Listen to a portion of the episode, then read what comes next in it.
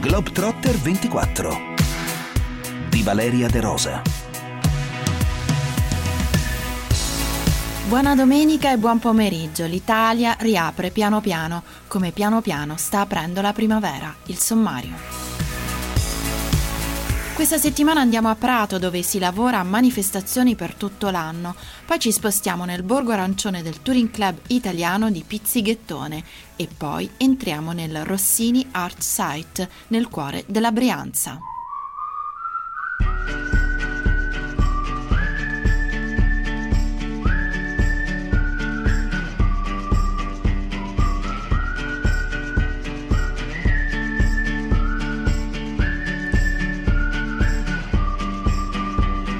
Prato è una delle tante città italiane che stanno lavorando per ripartire e farlo in sicurezza. Manifestazioni all'aperto, idee e proposte per tutto l'anno per accogliere turisti e viaggiatori. L'assessore al turismo è Gabriele Bosi.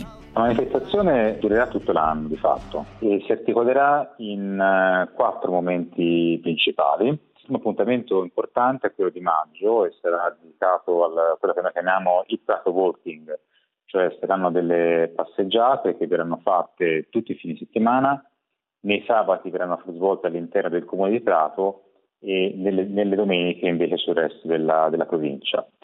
Eh, a giugno avremo invece un evento centrale diffuso di eh, tre giorni, anche questo dedicato alla cucina, ai prodotti tipici e all'alimentazione con i prodotti del territorio.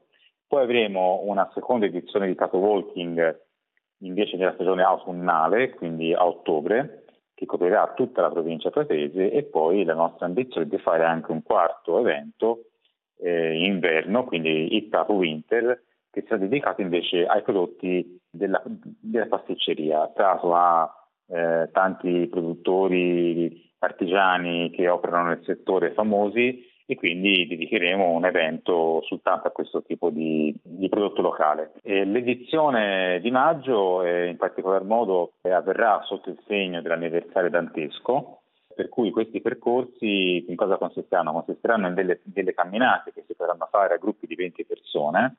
Durante il sabato si potranno visitare luoghi, monumenti e musei del centro storico pretese, mentre le domeniche si eh, visiterà la, eh, la, vallata, cioè i comuni di Guaiano, Verni e Cantagallo, che è una, dire, una, vallata che è citata anche nel 32 canto della Divina Commedia, quindi per questo abbiamo creato questo collegamento con l'anniversario eh, del poeta.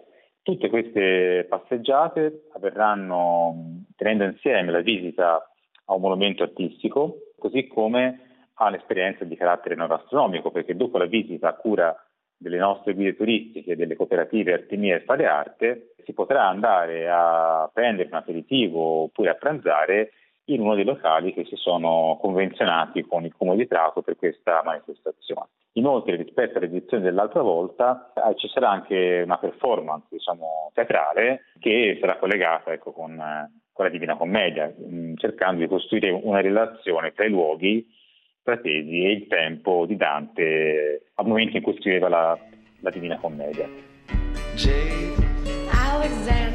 L'evento di giugno invece sarà più concentrato in tre giorni, eh, si potrà mh, cenare all'interno eh, di alcuni luoghi della città, penso ad esempio a Giardino Banci Buonamici, all'aperto, eh, che permette quindi di eh, stabilire un sistema anche di prenotazioni eh, con eh, la scena a, sedere in modo tale da garantire il rispetto della sicurezza sulla base del numero di persone che potranno accedere eh, nella struttura.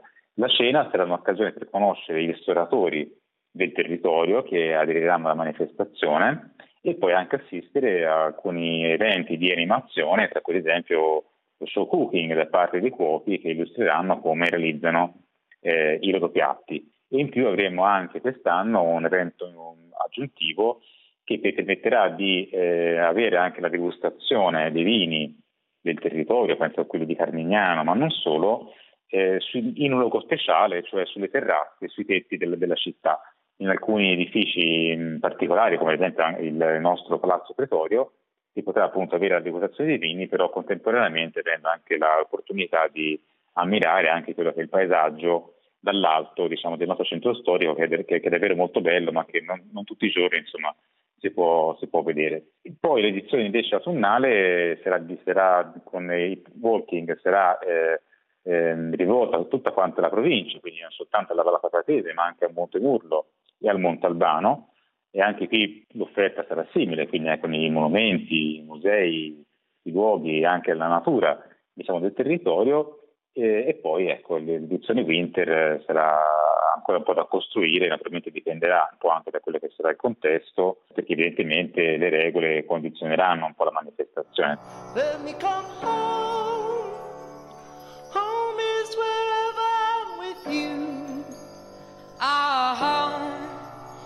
Senta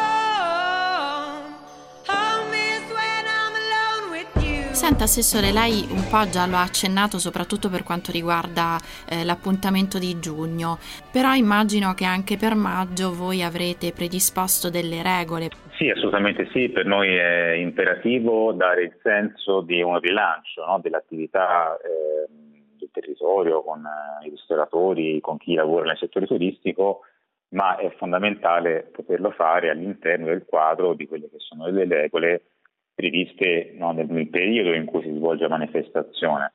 Naturalmente noi ci siamo messi avanti, abbiamo fatto una programmazione già per maggio anche per raccogliere le adesioni che stanno andando tra l'altro anche molto bene. Naturalmente sono eh, manifestazioni che si svolgono con delle regole compatibili con la fase, per cui ad esempio c'è un limite di, del numero di persone che possono partecipare, appunto che è di 20 persone a, eh, a passeggiata, eh, tutti dovranno avere naturalmente la mascherina e la manifestazione si svolgerà all'aperto e comunque distanziati. Quindi da questo punto di vista il rispetto delle regole sarà eh, massimo. Naturalmente saremo anche un po' soggetti a quello che sarà il colore che il governo attribuirà alla nostra provincia, alla nostra regione. Chiaramente un conto è essere in zona rossa, un conto invece è essere in zona gialla, dove ci si può spostare anche da comune a comune però la manifestazione è, flessibile, quindi questa programmazione di maggio noi speriamo di poterla mantenere per quel mese, se fosse necessario potremmo eventualmente anche pensare di spostarla su giugno e permettere a tutti quanti di poter partecipare, comunque a prescindere dal colore chiaramente sarà sempre rispettato il distanziamento e anche l'utilizzo degli strumenti di protezione individuale.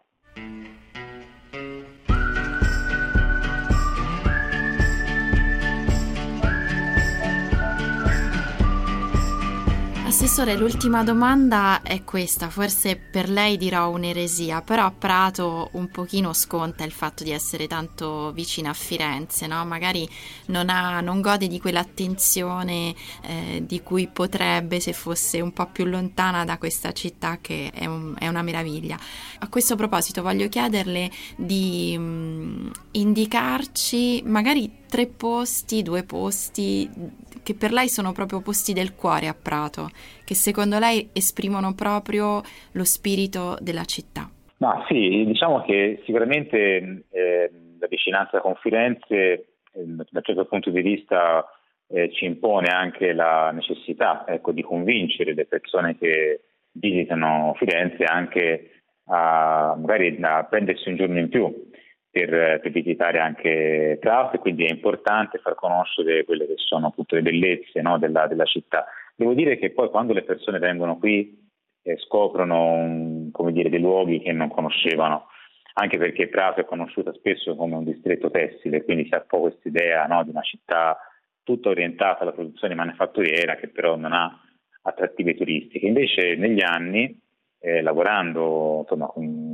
come amministrazione comunale, insieme con gli operatori di settore, devo dire che l'immagine della città sta cambiando e la nostra ambizione è quella anche di ritagliarci uno spazio, proprio come Prato, per cui Prato possa attirare un suo turismo dedicato a prescindere dalla vicinanza con Firenze. Eh, perché abbiamo alcune caratteristiche importanti, il fatto di, anche in questo anno pandemico, avere la possibilità di fare i cammini, quindi di fare un turismo nella natura, in totale sicurezza sia sulla via della nave della Seta che ci collega con Bologna, sia sulla via Medicea che ci collega con Fouché che con la, la, la via Francigena e rappresenta tutto un settore che adesso è molto di moda e che attira molte persone, quindi abbiamo tante persone che vengono qui apposta perché sanno che si può fare quel tipo di turismo. Così eh, allo stesso modo abbiamo anche eh, un'offerta di tipo culturale e artistico che non ha, non ha, paragoni in altre città delle nostre dimensioni. Lei mi chiedeva di citare eh, tre esempi diciamo, nella nostra città, eh, io cito ad esempio il Castello dell'Imperatore, il Castello di Federico II, che è un modello di costruzione eh, che esiste solo da noi in Puglia. quello è un, è un luogo davvero bellissimo che deve stare in tutti i percorsi di chi vuole conoscere insomma, le bellezze del patrimonio culturale del nostro paese. Cito anche il, il Museo del Tessuto per eh, andare un po' più sulla contemporaneità, quindi un luogo in cui abbiamo la possibilità di conoscere quella che è la produzione manifatturiera tessile e come questa sia anche un elemento artistico importante da conoscere perché fa parte anche della storia del nostro paese e anche del nostro, del nostro distretto e non parla soltanto della produzione attuale ma anche di quello che è stato rappresentato nell'arte dei tessuti eh, anche in epoca storica. E poi citiamo anche l'arte contemporanea, quella del Museo Pecci, che è il museo che sta a Prato, però è il museo regionale di arte contemporanea della Toscana. E qui abbiamo ehm, chiaramente l'esposizione fissa, stabile, ma tante mostre eh, di artisti contemporanei emergenti eh, che si possono conoscere eh, grazie a questo museo. Noi riusciamo a tenere insieme quindi l'arte rinascimentale del centro storico con quella eh, anche contemporanea. Quindi Prato da questo punto di vista rappresenta un po' un unicum che vorremmo sempre più far conoscere perché davvero quando lo conosci poi vuoi sempre eh, rimanere e anche, e anche tornare. Ci fermiamo solo per qualche momento, non andate via. Incredibile! Chi l'avrebbe mai detto? Ce l'ha fatta! Se penso da dove sono partita, mi sembra ancora impossibile. Quando hai un sogno e tutto il mondo ti dice che non è possibile, l'unica soluzione è cambiare il mondo. Volevo volare. Ero curioso di scoprire cosa si provasse a lanciarsi nel vuoto, ma era un sogno che credevo impossibile, perché avevo il terrore del vuoto. Poi mi sono detto, devo superare questo limite, voglio realizzare questo sogno. E ascoltare le storie di sognatori mi ha aiutato a gettare il cuore oltre l'ostacolo. Sono Marco Berri e vi aspetto a Tutto è possibile, storie di sognatori, un podcast originale di Radio 24, online sulle principali piattaforme e su radio24.it.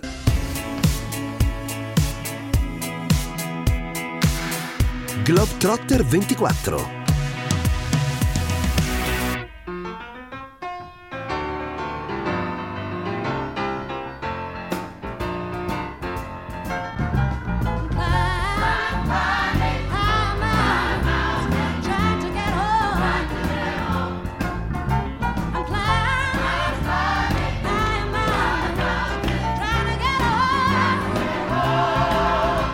nostro giro tra i borghi arancioni del Touring Club italiano oggi si ferma a Pizzighettone, provincia di Cremona. Il sindaco è Luca Moggi.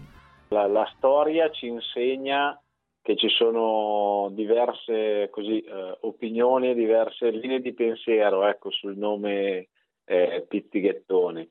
Eh, sicuramente però legato al mondo diciamo così agricolo e legato in parte anche eh, ad una storia legata al fiume, legata comunque alla fortificazione, viene da, da lontano, poi purtroppo siamo abbiamo vissuto la dominazione sia degli austriaci che poi ancora prima si pensa ai tempi dei romani con Acerra che quindi poi sarebbe diventata Gera che è il borgo che abbiamo di là dall'Adda. Non è ben chiara ecco, anche l'origine e l'etimologia del Pice Leon.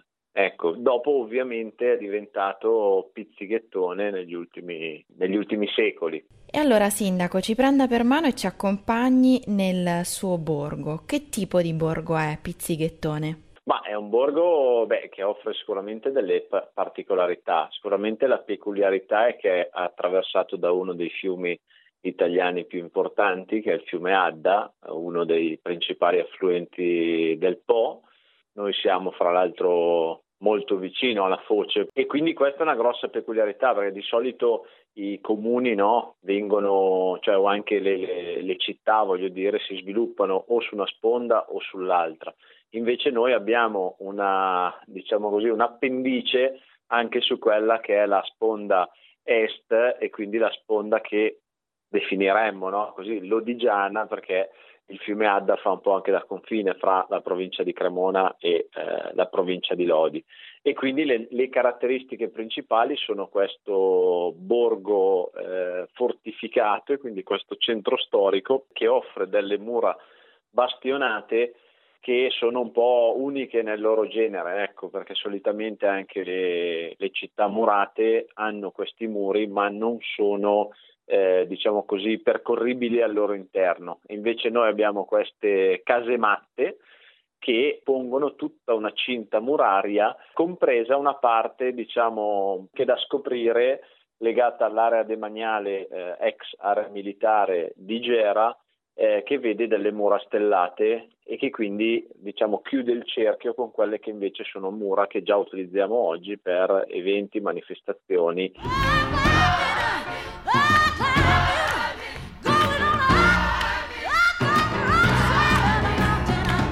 State lavorando per la stagione estiva?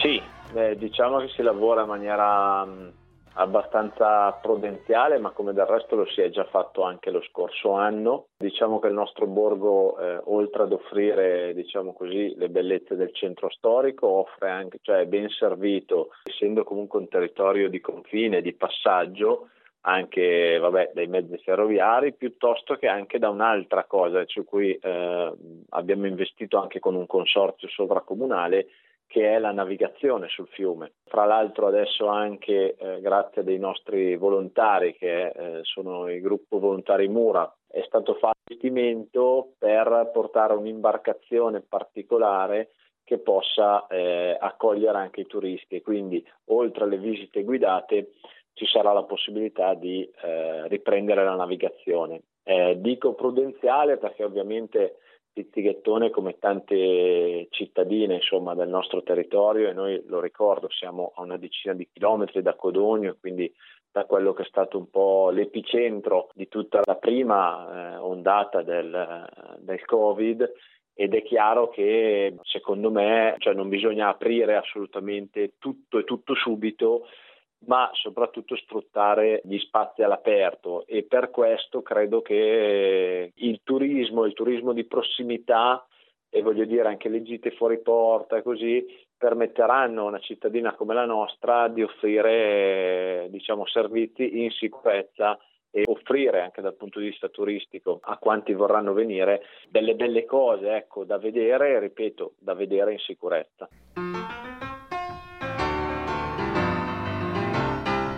In questo momento io mi sono soffermato solo sul discorso, diciamo così, turistico generale. È chiaro che Pizzighettone, eh, proprio mh, avendo questo spazio fieristico che poi gestiamo attraverso una nostra partecipata che è Pizzighettone Fiere dell'Adda, aveva visto svilupparsi manifestazioni molto importanti che avevano anche un, che avevano e che hanno fondamentalmente un appeal a livello regionale e anche a livello nazionale alcune eh, in cui così il live motive eh, enogastronomico ha sempre eh, suscitato grande interesse e grande partecipazione, a partire forse anche dalla manifestazione più importante che è eh, quella dei Fasulin de Luce con le Cudeghe, eh, che è una manifestazione che di solito eh, si tiene tra fine ottobre e inizio novembre e che dico anche in maniera orgogliosa, ovviamente grazie a tutti i volontari che si sono prestati, grazie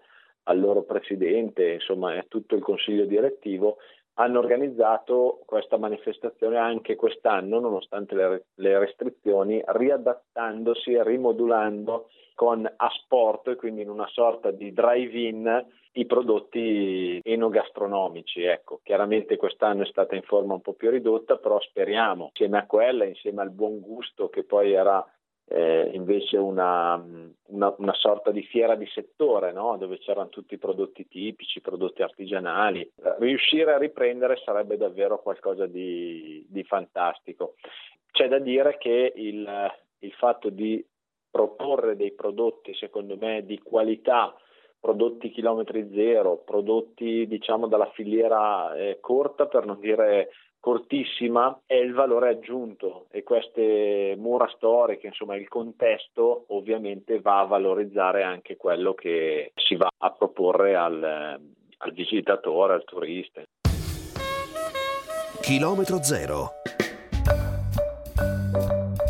Questa settimana la nostra Livia Cornaggia, la direttrice del Museo Tattile di Varese, ci porta a scoprire il Rossini Art Site nel cuore della Brianza.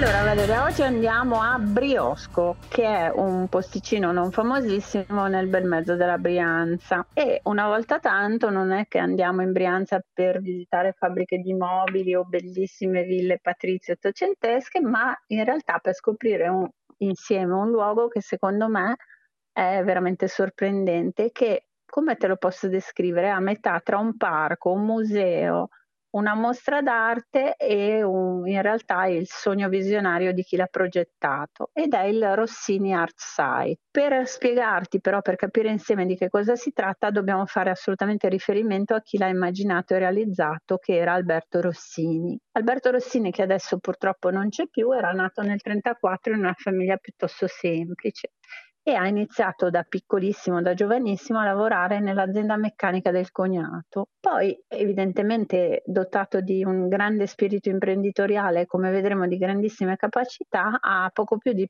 di 30 anni ha messo in piedi una, una propria impresa di stampi per materie plastiche. La sua carriera, diciamo strettamente professionale, è stata costellata di successi, di soluzioni innovative, di invenzioni. Parallelamente all'aspetto strettamente professionale, Alberto Rossini ha sviluppato una passione davvero non comune per l'arte ed è una passione che inizialmente si era diretta verso l'arte informale e che non era il risultato di una preparazione specifica o di una formazione che Alberto avesse avuto. Era proprio, Valeria, il risultato di una, di una passione sua, di un amore suo che l'ha guidato a fare delle scelte e degli acquisti che poi si sono, come dire, rivelate straordinari. Quindi a cavallo tra gli anni 70 e 80 ha iniziato a formarsi una vera e propria collezione, una collezione importante che Rossini e sua moglie, che condivideva con lui la passione, iniziano a ospitare nel giardino di casa.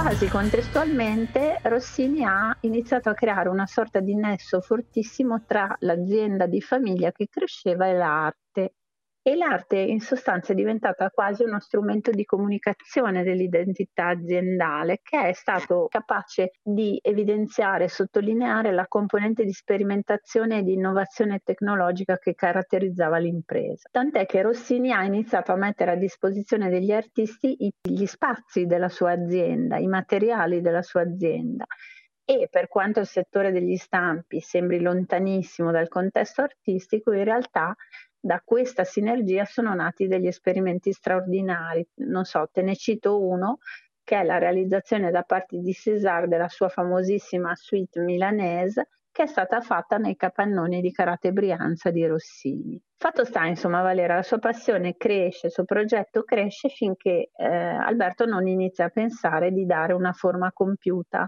alla sua esposizione di opere. E all'inizio degli anni 2000 inizia a far progettare questo spazio che poi diventerà il, il progetto definitivo. Si rivolge a James Wines, che è uno dei grandi della Green, Green Architecture, e fa costruire un primo padiglione col tetto di prato, naturalmente, al quale fa seguito poi il progetto generale del parco, che in realtà è stato inaugurato nel 2015. Nella volontà del suo inventore, nella volontà di Rossini e dell'architetto che insieme a lui l'ha progettato, si è voluto che fosse una sorta di sintesi tra arte, ambiente e architettura, nella quale in sostanza la bellezza raccontata dalle opere dei più grandi artisti della storia dell'arte contemporanea, dialoga con la bellezza del luogo e del paesaggio, con il verde della vegetazione, con l'andamento collinare del terreno, col contesto, insomma. E analizzandolo un attimo velocemente dal punto di vista artistico, andando a visitare questo parco, si trovano cose straordinarie, non so, un primo nucleo di sculture di tutti quegli artisti che nel primo dopoguerra sono andati in direzione dell'astrazione, Cascella, Gio Pomodoro, la parte più rilevante forse dell'esposizione che è invece rappresentata da quegli artisti che nella seconda metà del Novecento hanno aderito all'astrattismo europeo e penso a Turcato, a Leoncillo, a Munari, eccetera, eccetera. Poi c'è una parte dedicata al nuovo realismo con le, le, opere che estrapolavano gli oggetti della quotidianità dal loro uso comune, quindi César che avevamo citato, Armand. E poi una parte, per esempio, dedicata a Tinguely dove il pubblico interagisce e mette in moto direttamente queste enormi strutture metalmeccaniche realizzate dall'artista.